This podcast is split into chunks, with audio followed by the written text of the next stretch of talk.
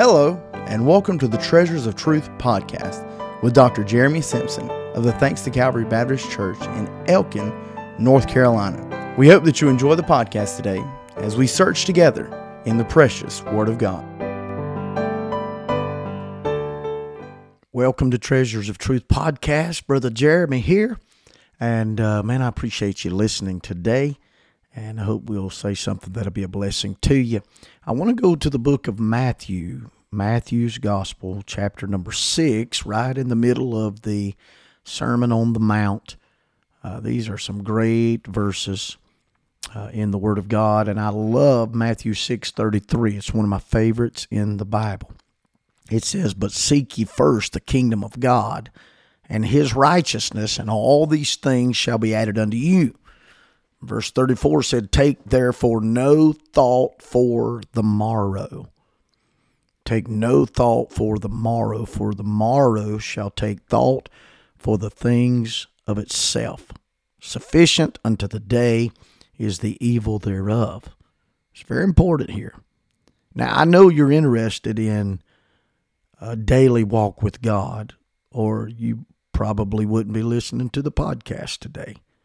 This is probably part of your routine, and I hope it is. If it's not, I'd like for it to become part of your routine. I've got folks that tell me, "I listen to you every day," and I love that. Some people read their Bible every day, pray every day, uh, certain routines. Well, I'll say this about your walk with God. It is a daily walk. It's so important to have structure when it comes to your walk with God. Uh, the Bible said earlier in verse number eleven, "Give us this day our daily bread," right there in the pattern prayer of the Lord Jesus. He said, when you pray, this is how you ought to pray.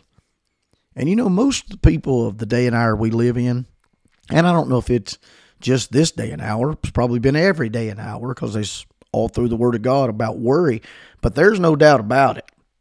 The hour that we live in right now, there are people that are perpetual worriers.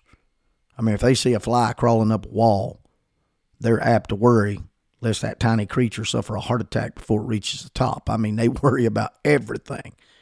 And Jesus is teaching that today should not be ruined by the anxious dread of what might come tomorrow. That's what he's talking about in verse thirty-four.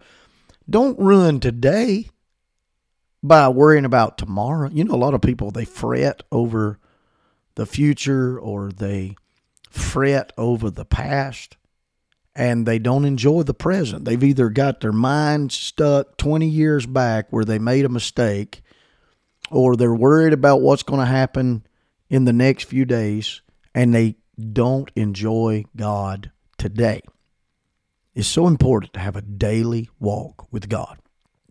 In verse number eleven, the answer, he said, live for the present. Enjoy it to the fullest. Do the best job you can for your master. Today's experiences, you know, will strengthen you for whatever tomorrow comes. Give us this day our daily bread. Yesterday is dead. Tomorrow is not yet born. You need to live one day at a time. In fact, James said, life is but a vapor, which appeareth for a little while, and then vanisheth away. Have you really, have you really ever thought about what life is? Have you ever really thought about what life is? I know we have life in pictures and, uh, you know, every now and again on social media, my memories will pop up, but that's really just the past. Life, life is what God is. God is in the present. Okay. We have a past, present, and future. God has a present.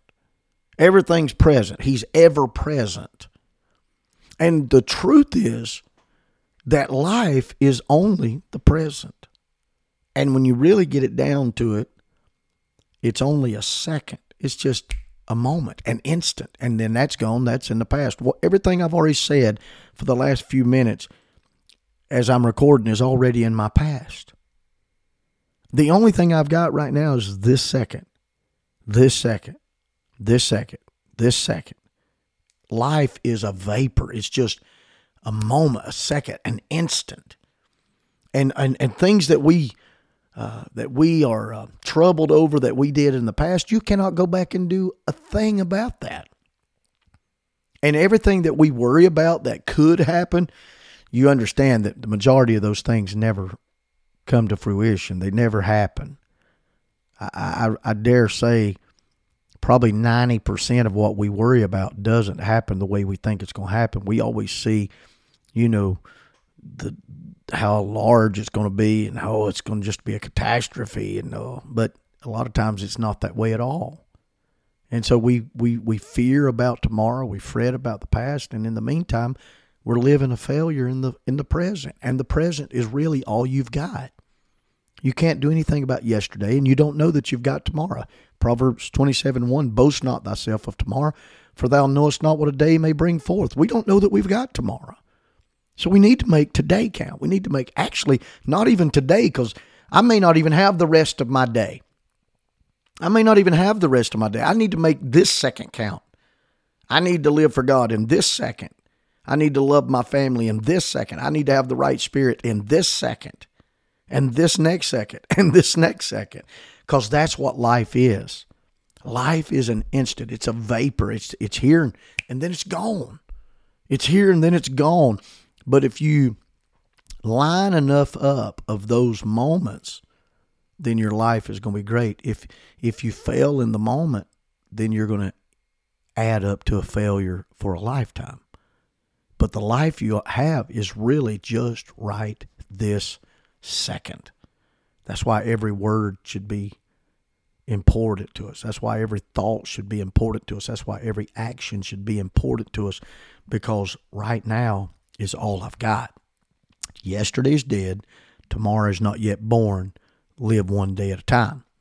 And it's a miserable life to sit around and worry about tomorrow and waste today. I've said this many times over the years as a pastor, and I believe it. It's a great, it's a great saying.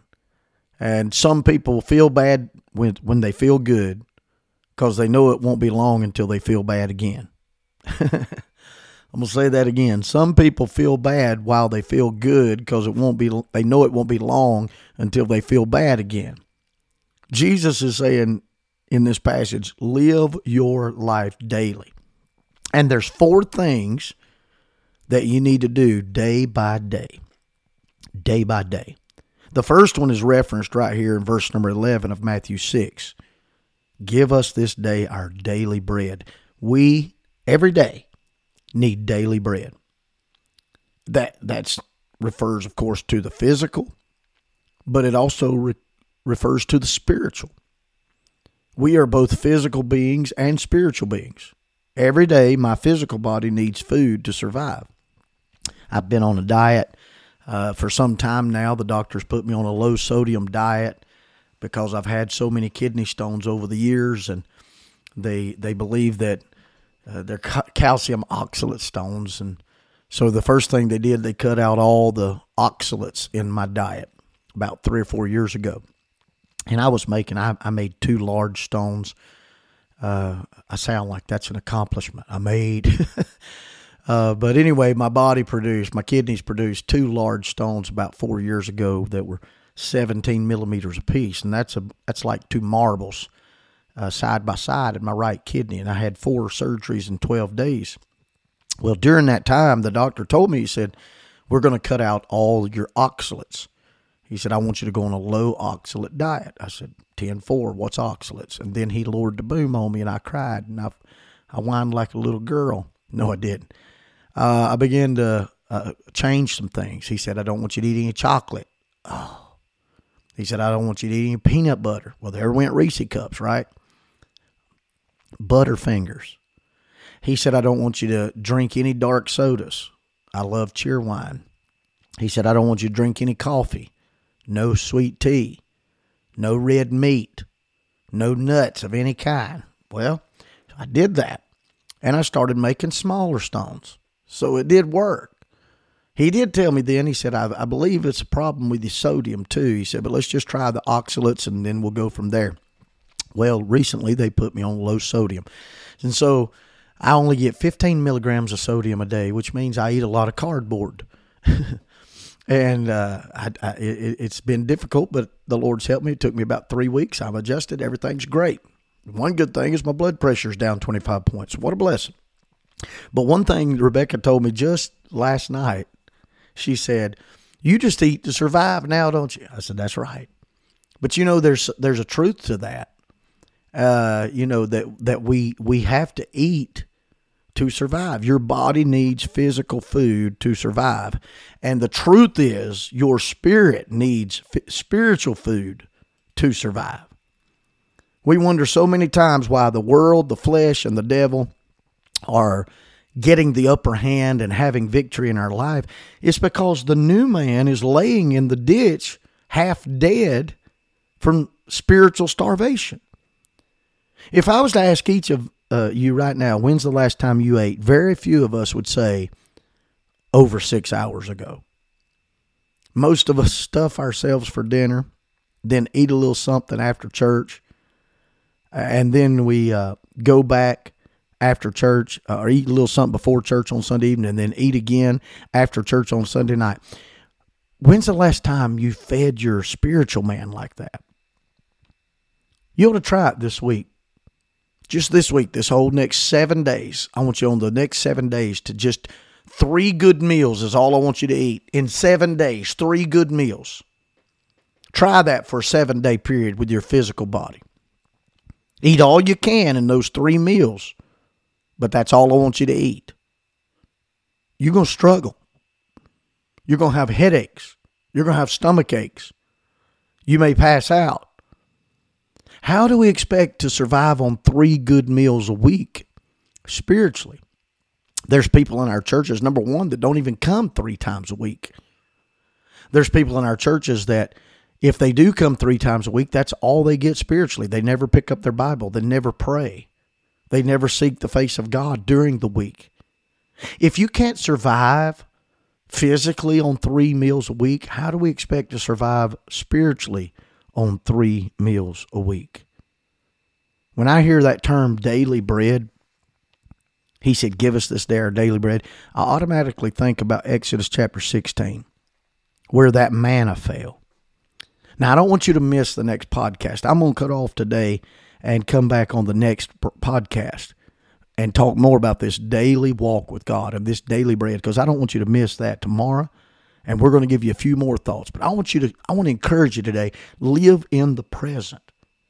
Live right now your best life, because you can't do anything about yesterday. It's dead. You can't do anything about tomorrow. It's not yet born. But right now you have the opportunity to do something for God. In this second, you have the opportunity to be salt. You have the opportunity to be light. You're the light of the world. You're the salt of the earth. Make a difference for Jesus. If you're planning for tomorrow, make sure in your plans it is to get up in the morning, pray, seek the face of God, read your Bible, get filled with the Holy Ghost, and make each moment tomorrow count. Give us this day our daily bread, a daily walk with God. Don't miss the next Treasures of Truth podcast. And until then, God bless you.